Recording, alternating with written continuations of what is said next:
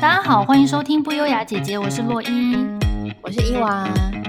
今天要聊的主题，相信大家都心有戚戚焉，那就是失恋之后要多久才会好？需要花多久的时间才能走出情伤？这一题很难，非常难。而且每个人跟每一段感情需要花费的复原时间其实也不一样。有的人很快就能走出来，马上投入新的感情；也有人要花好几个月甚至好几年的时间才能慢慢忘却他的伤痛。那今天我们想要分享的是我们自己走出情伤的故事，希望能给正在收听的你一点点微小的力量。嗯，哎，我分享一下我最就是最黑暗的失恋处理方式好了。其实因为我是一个把感情放非常重的人，所以，嗯哼，如果失恋的话，对我来说就是真的，就是你会失去人生方向，对，那那种程度的。我记得我呃有一次失恋之后，就是每天晚上都出去喝酒，然后因为为什么会演变成这样，是因为我每天就是要睡觉的时候都睡不着，然后就会一直想到你跟。分手对象的一些片段啊，或者是我会去一直钻牛角尖，心里想说，呃，到底是出什么问题？那这些问题我为什么不能克服？那是我的问题吗？那如果是我的问题的话，我要怎么解决它？那或者是说他有试图要解决吗？还是他误会我了？等等，就是你一直会钻牛角尖，没有办法睡着，一直在检讨自自己，然后重新一直在重新经历当时的情境，是吗？对，就有点那种很像那种地茯苓，你知道吗？在这里出了车祸，然后就一直我懂我懂。对，然后你就觉得太痛苦了，然后我每天都是哭到睡，哭到就是累到不行，然后天亮了，然后才慢慢慢慢的睡去，然后醒来之后眼睛都每次都睁不开，因为超肿了这样。所以后来，我记得大概那时候有有快要一个月都是这个状态，我就觉得这样真的不行。那我朋友就觉得说：“哎呦，你出来啊，大家聊聊啊。”也许就是你讲一讲之后会好一点，那所以后来就变成说，常跟朋友出去那喝酒，喝一喝之后就喝到醉，然后其实我觉得那时候也没有办法喝到很醉，因为你可能就是内心还是有一个有一块你是没有办法过去的，所以你的心里就是，even 你在喝酒，你好像觉得你的身体已经麻木掉，但你的心灵是跳脱的，然后回到家喝了很多酒之后，还是要大哭，然后才睡着这样子。嗯，对，重点是我觉得就找恶性循环，没错，而且会自我否定，你就是找不到答案嘛。然后比如说对方可能他他也会，因为你也你也分手，你也就觉得说，那你好像没有那个权利再去打扰别人，你也不没有办法再去把问个一清二楚这样子。嗯、所以那时候就开始自我否定，自我否定之后就会开始对自己很随便，比如说一夜情啊，或者是呃别人想要。对你有什么企图，甚至是可能嗯炮友啦，或者是找不到自己的价值，就开始很随便的对待自己，嗯嗯，就活得很很糟糕的感觉。对，哎，那像你刚刚说，就是因为没有找到答案，你觉得？因为我相信，应该很多人都跟你有一样的痛苦的点和折磨自己的点，是在于说，他们从一段结束的关系当中。并没有得到为什么会结束，就可能对方已经不愿意跟他沟通了，直接跟他分手，或是他没有得到很多问题的答案。你觉得如果有得到答案，会不会比较好一点？我觉得可能会好一点，但是是在于你能不能接受，就是那个当下你们这个这个感情突然被终结。嗯，因为有时候你们可能是有共识的，两方都觉得淡了。可是如果今天当有一方，他是他是没有跟你有共识，他他是觉得很突然的时候，那时候你就会觉得很难接受。其实我其实我那一次为什么会那么痛苦？我那次那么痛苦原因是因为我那个男朋友是一个大学男朋友，他就是一个对我非常好的男生。后来是因为我念到一半休学，然后他去，因为之前都是我盯着他念书，然后我休学之后没有人盯着他念书，所以他他被二一。那他被二一之后，他就是。他跟我说，呃，他要好好的念书，所以他这段时间可能真的没有办法像以前那样陪我。那我就说好，没有关系，那我觉得这都可以理解。所以我们其实那时候是和平分手。可是为什么我后来会那么痛苦？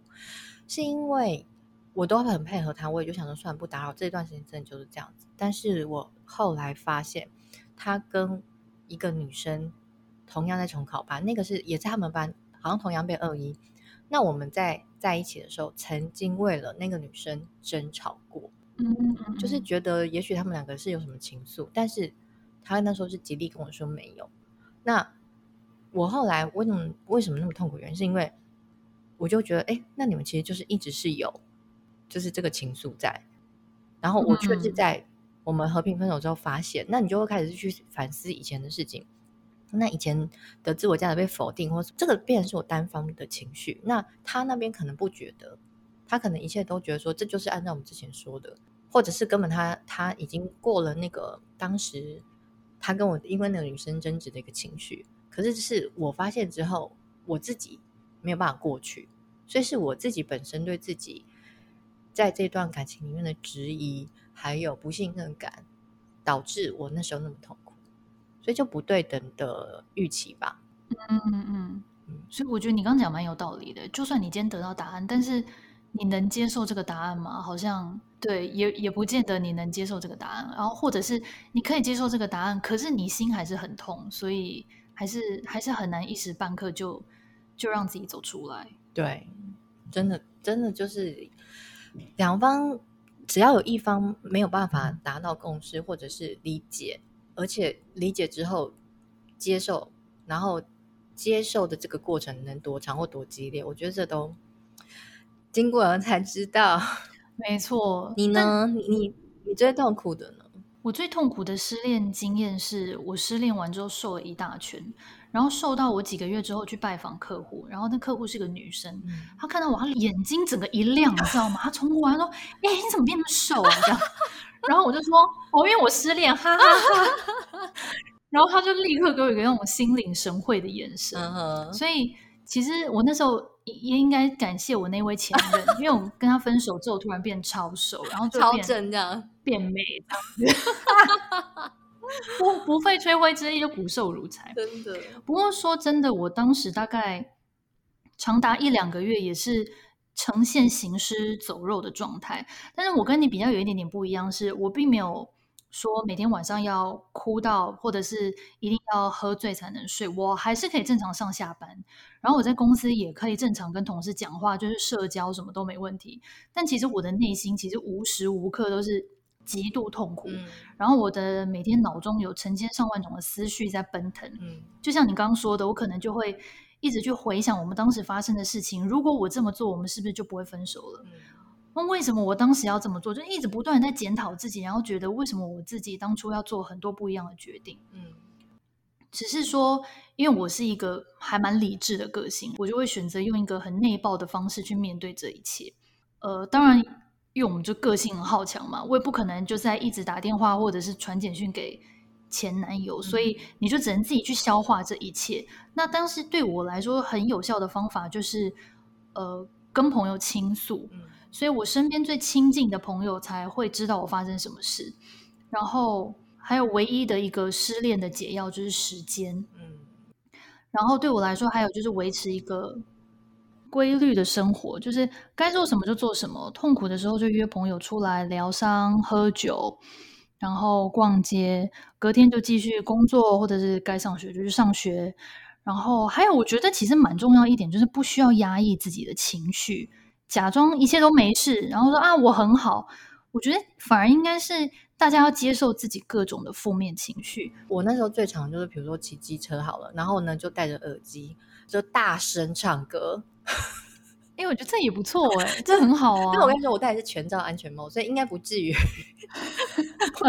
哎，你环绕式音响，对，我觉得这这这样的方式对我是还算不错，就是你可以宣泄那个情绪。因为我比较不好意思麻烦别人。嗯、我曾经有几次，我有几个朋友都是有有在我喝醉，然后以及就是很痛苦的时候接到我的电话，然后我那时候已经可能已经是有点。out of control，因为我就是不太喜欢麻烦别人，但我却会却要做到这件事情。我觉得我那时候就是真的需要一个救命稻草。嗯，对，所以其实跟朋友倾诉很重要。有啊，我们都有接过你半夜的电话，但其实听不太懂你在讲什么。天龙，那时候是喝醉的时候哦，讲到 这，你就是喝醉，很明显是喝醉。对，可是我讲到这个，我突然想到我那我我那个时期有一个。高中很好的男生朋友，然后他半夜大家都陪我讲两三个小时的电话耶。嗯、哦，在此我要，他人很好哎。对，在此我要感谢他，就是高中的校草帅哥同学，感谢你陪我度过那段时间。希望每个人的生命中都有这样的朋友。没错，哎，我觉得他算是很有耐心。对，因为我以前我们以前算是就是会一起出去玩，但是我没有想到说，哦，他这么够义气，在这个时候就是愿意愿意听你讲，尤其是女生讲这些一定是很繁琐、很琐碎，然后、哦、对，然后他却对却愿意听，我是 对。现在回想起来，Thank you，真的，我觉得。希望每个人身边都有至少一个、两个这样子的朋友，就是愿意听你讲，然后即使你已经讲过七百八十遍了，他还是愿意听。对，因为有的时候可能不是讲一遍两遍就可以走出来的。对，你的痛苦你是一直重复的，然后你的朋友你可能会觉得哦，讲过了，然后我要讲几遍呢、啊？然后可能还甚至 几个朋友聚在一起说哦，刚刚讲到都不听，然后又在那边重复鬼打墙什么之类的。我觉得你们可以在背后说这种话，但是当你面对他的时候，你还是必须要有一些耐心，因为如果连你都放弃他，他可能就放弃自己。嗯，或者再者是，我觉得像我自己啦，我是比如说同样的事情，我可能至少要跟三个不同的人，不是同一个场合哦，就是比如说我第一个跟他讲完电话，我还要再讲第二个，嗯，我要讲到第三个，第三个讲完之后，我就觉得，哎，这件事情我已经好多了，就是要让我的情绪可以。走出来的话，我觉得至少要跟三个以上的人讲。我觉得需要，然后你就还会觉得说，哎，我好像比较可以抒发了。我觉得你一个呃一件事情讲三次，我觉得已经算少了。我是一个人要讲三次。还有，我觉得有一件事情也很重要，就是。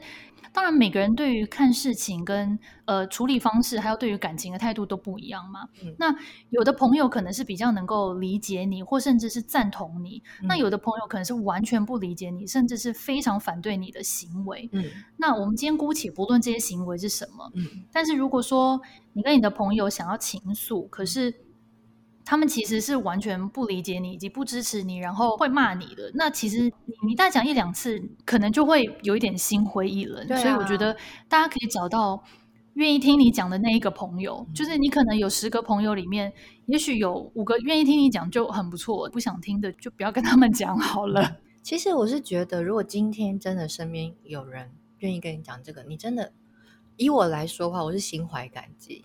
因为我觉得他一定是把你，哦、因为他愿意，对，他一定是把你当做一个，他真的就是可能就像我那时候是一个最后救命稻草的感觉，抓着你，嗯、然后希望你能够给他一些就是希望，或者是给他一些生命上的任何转折都可以。我觉得那个对象是我的话，嗯、我会是非常荣幸，因为我会觉得说，至少你是把我当做一个能够。能够倾诉，能够带给你转变的一个对象，所以我觉得大家真的不要不要就是显现出这种就是不耐烦或什么。我觉得 even 你有，但是你就是事后就是背后抱怨就好。但是在他面前的时候，我觉得在他情绪还没走出之前，大家还是先稍微忍耐一下，就是背后再来，就是像那个录音那样取笑我是 OK 的。我人很好，好吧，我都会当时听你说，真的就是有这种朋友才可以。对，然后我觉得其实还有一种情绪，我们两个应该也都呃经历过。你明明就跟这个人分手，可能他是一个世纪大渣男，嗯、可是你明明就还是超级爱他，嗯、然后你可能强迫自己离开他，或者是你反而是被世纪大渣渣男甩，也有可能。你离开他是一件好事，应该要放鞭炮庆祝，可是。你心里还是很痛苦，因为你还爱着他。然后可能有的人就会觉得说：“我疯了吗？我是白痴吗？他那么渣，我为什么还要爱他？”然后你的情绪会更复杂，因为你就已经失恋，还在情伤，然后你同时又气自己怎么这么不争气，怎么这么没出息。我觉得这个情绪其实也蛮难挣脱的，你觉得呢？但是这一块我觉得就没办法，因为其实你刚才说那个状态之下，你是有理理性理智的。你已经思考过，对，就是这个到底可能不可能合适不合适，但是你还是会因为这个事情难过，这就是没有任何可以帮你，就真的是时间。我觉得时间就是慢慢淡化，以及让你遇到接下来不同的人的时候，你才会再去重复思考说，哎，其实你那时候那样的自以为或那样的那么执着，原来是错的。那个时候才有可能解掉你这个心里面的结。嗯、对，因为其实你刚才说那个例子，我也是非常感同身受，因为我曾经跟一个男生纠葛很多年，那虽然后面是遇到了一些男生，也都对我非常好，然后甚至是遇到了我老公，我都还有一部分的结没办法解开。可是就是后面慢慢跟我老公相处之后，我才发现说，哎，其实我心里那个结并不是像我当时想的那样子，所以才慢慢慢慢解开。我觉得这个很明显，就是因为我是一个听情歌非常爱哭的人，然后我年轻的时候，就是或者是跟我老公结婚的时候，我都还是听情歌，然后就会听。是那种心痛的，发自心里的哭哦，就表示你心里有些地方的结是还没解开。可是我现在听那些歌，完全就是没有感觉，所以就是不错，你现在成熟了，对，经历过这一切，所以真的没有办法要求自己在短时间内要把所有的结打开。我觉得，但是就是大家慢慢慢慢的让时间让自己的感觉去解开它，这样就可以。对，而且我觉得。大家其实也可以，就是说，你要知道你自己还有爱是很正常的。嗯，就是你要给自己一点时间，就是不可能说你我今天一分手离开世纪大渣男，我马上就从爱河中爬出，我觉得这是不可能的事情。嗯，但是，对，就是你要自己一直跟自己讲说，我总有一天会再度感觉到快乐。嗯，但是可能。不是现在，但是在那一天来临之前，嗯、伤心难过一定是正常的。嗯、而且其实人都有一个惯性，就是说我们一般来说比较能够记得别人的好。当然，世纪大渣男，你可能还是会，他还是有他好的地方嘛。你一定因为当初也是有这些好的地方才爱上他嘛，所以你可能会一直在想，哦，他对你的哪里好，然后你们之间经历过一切，所以当然你有爱的感觉是很，我觉得是很正常。所以大家不用过度的，就是。强迫自己一定要马上走出来，我觉得很难。嗯，还有另外一个小方法，我觉得对我自己蛮有用，可是不一定是要适用于失恋。就是当我有很多负面情绪的时候，比如说跟工作有关，嗯、比如说今天跟同事怎么样怎么样，或是我有很多自我质疑的时候，因为我是一个非常爱自我质疑的人。嗯，有时候我一整天脑子里都有这些负面情绪的时候，已经压到我快喘不过气来的时候，我会把它写下来。嗯，我这些所有的负面情绪，我质疑自己的地方，然后比如说什么事件引发了这件事情，嗯，我会把它写下来，然后说哦，以后我再遇到这个事件，我我不要再有这样子的负面想法。然后我写完之后，我就把那个笔记本盖起来，然后我可能再也不会去看那一页的内容。当我把笔记本盖起来的那一瞬间，我觉得我的负面情绪好像同时也离开了我很多。嗯，然后我之后我写完之后，我好像就没有再一直去执着于那个想法了。嗯，所以也许这个小方法大家也可以。试试看，就有点类似像写日记是吗？对，可是我不会每天写，我只有负面情绪的时候我会把它写出来。所以对我来说，可能就像把负面情绪倒掉，嗯，倒掉之后，我就再也不去看他了，他就再也不会来纠缠我了。对我来说是这种感觉。对，因为有些人是用说的，然后你是用写的。哎，其实讲到这个，我我我曾经也有过这样子的例子，就是用写的。嗯，我刚才提到是那个，嗯，我我失恋很痛苦，每天就是一定要大喝酒以及大哭才才睡着嘛。可是其实我有在嗯某一段恋情的时候是很疯，是很很疯癫，就是也是为了恋情做出很极端的事情。我刚才提到了跟我纠葛七年的那一位，我曾经中间就是他跟我都很想跟彼此在一起。但是他的家里面的人反对，因为他家里面的人已经有他们就是有两家世交，所以呢，那个他的爸爸妈妈已经认定他之前交过的一个女朋友，就是他们世交的小孩是他们的媳妇儿，所以他他后面虽然跟他那个女朋友分手，但是他爸妈就说，除了这个世交的媳妇儿之外，我们不会再认外面任何一个女生当我们的媳妇儿。嗯嗯嗯，所以。我那时候就非常痛苦，我就会觉得说，这又不是我的错，这也不是他的错，这也不是我们两个本身爱情的错。为什么现在这个年代还有这种家庭，就是这种戏码上？真的耶！对呀，我这样说，What？为什么我们感情那么不顺啊？会遇到这种夸张的事情？不是二十一世纪吗？对呀。所以那时候我就非常痛苦，可是我不想，因为其实我本来希望他做些什么。那我后来发现说。他好像有挣扎过，他也有痛苦过。那我看得非常的不忍。那其实我知道，如果今天没有我他应该就是会按照他爸妈安排。而且我觉得他跟那个女生相处可能也没有不适合，只是他不爱他，oh. 不爱他了，或者是他现在爱我了。所以我那时候很疯癫的，就是自以为如果我消失的话，我消失在他生命中，他可能会过得更快乐。所以我就选择做了就是很傻的事情，就是嗯、呃，小朋友不要学。对，姐姐那时候是疯了。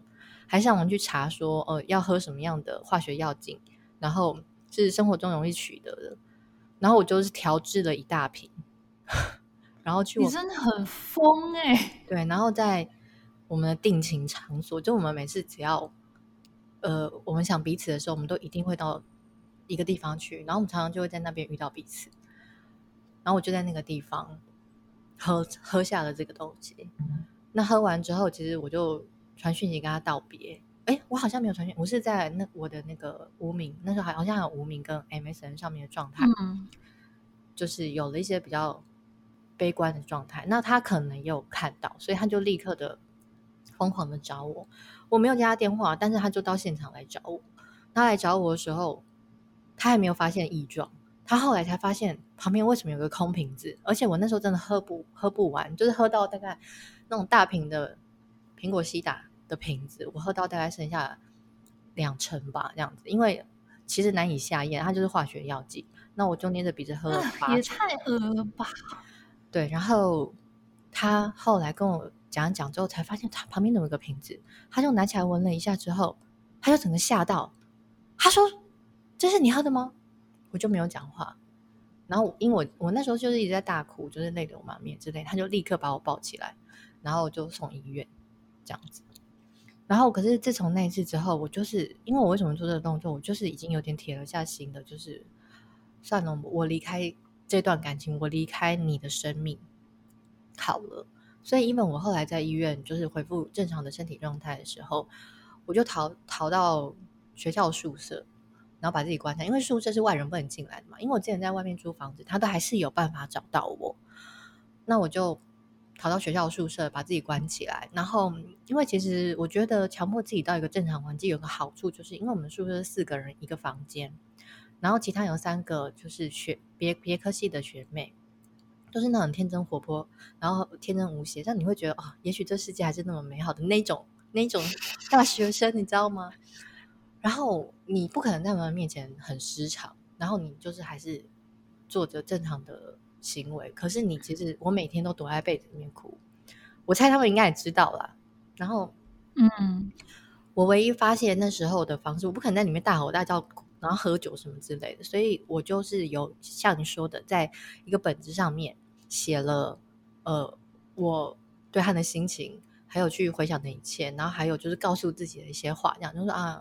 也许我们在什么样情况下的话，就是我们可以有更好的结果。那或者是说啊，当时在那个时间点，如果遇到这个状况，我们没有怎么样，也许就不会在后面。就是去把这一切都写下来，然后可能也是告诉自己说，呃，不要再留恋在这一切里面，是无解的一个状况。反正写完之后，我就把那一页撕下来，然后折成一个小船。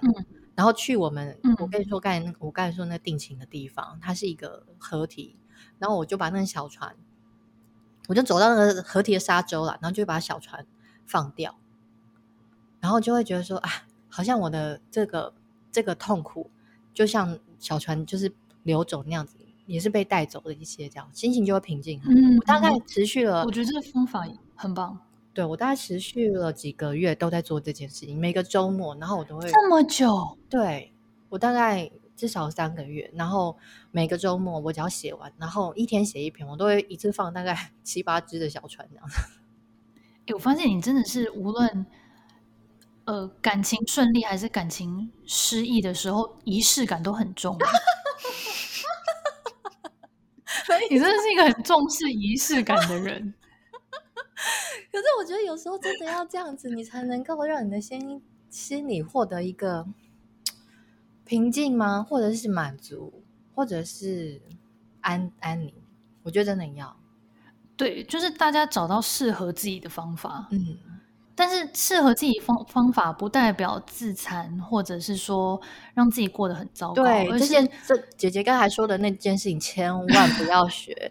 我跟你说，其实我蛮 后悔的。对，对，对，对，因为你喝下那些化学药剂，对你的身体确实是真的会造成一些不好的反应。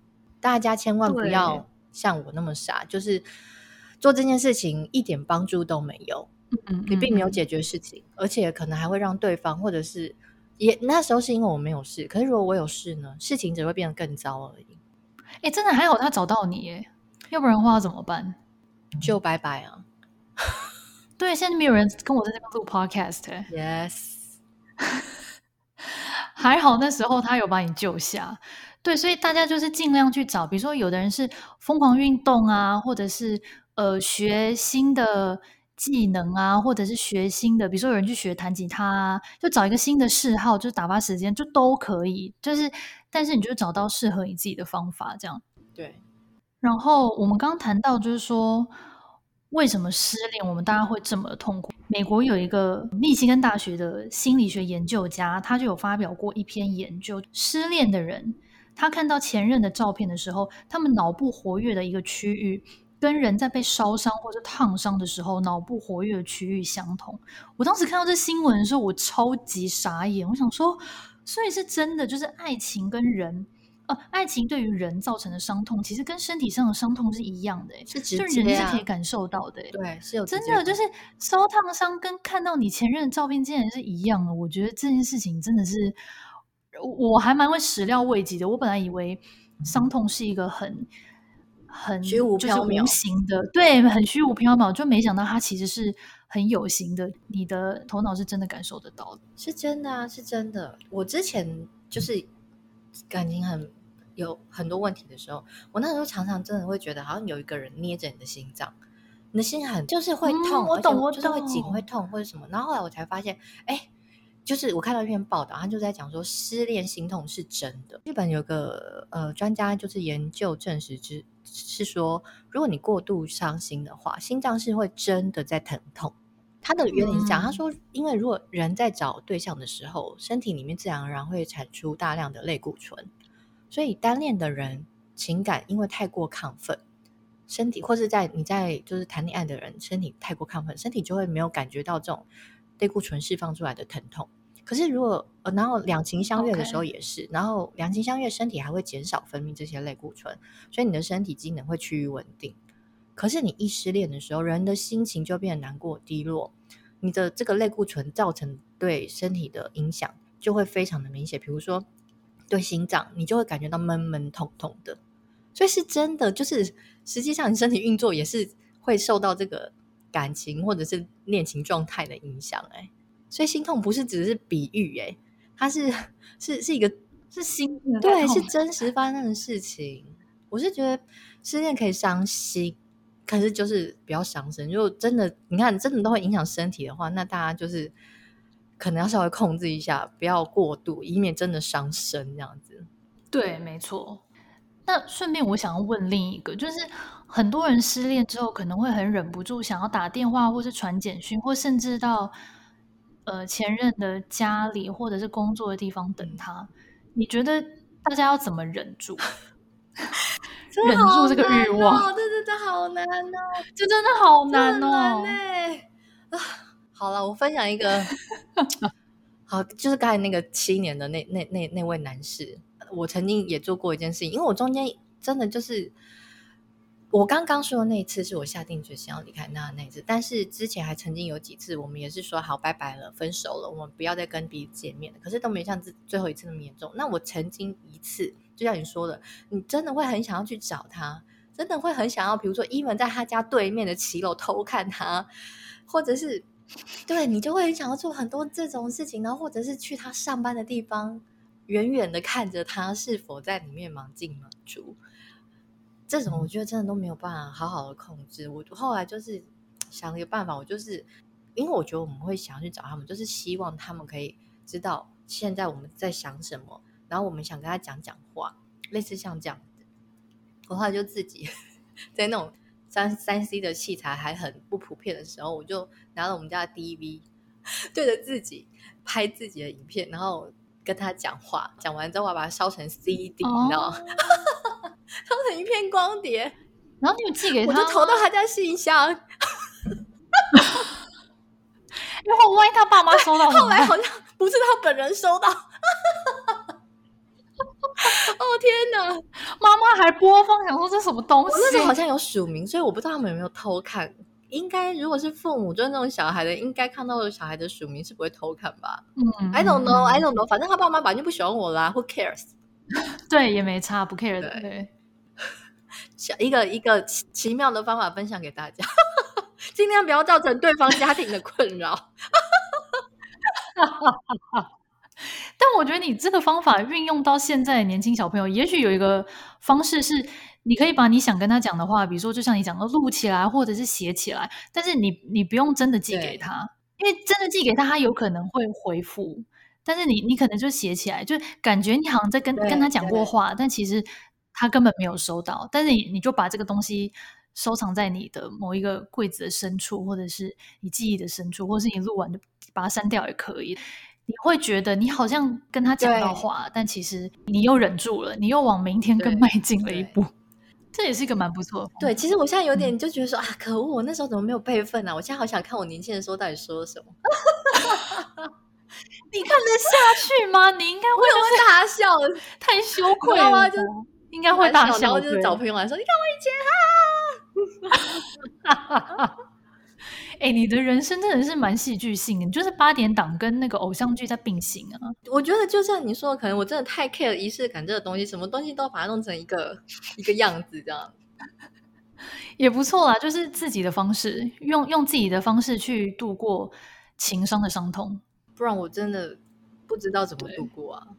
还是说，大家网友们、都听众们有一些好的想法？对，如果你们有好的想法，或是有失恋的故事想要跟我们分享，就是请来不优雅姐姐的 FB 和 IG 留言，或者是你很害羞的话，寄信给我们也可以。我们很想要听听看大家都是怎么走出失恋，以及你们有没有什么小方法可以帮助广大的正在失恋的听众朋友们。你们可以署名，也可以匿名，就是姐姐可以帮你们分享哦。反正再怎样，应该不会比姐姐夸张。对，希望是没有。但如果你有荒谬的故事，希望姐姐帮你在节目上分享也可以。对，如果你不好意思说话，姐姐帮你说，OK 的。对对对，没错。好哦，那我们今天的节目就到这边。如果你喜欢我们的频道，记得持续收听，我们每周二更新新的内容。那就下次见，拜拜，拜。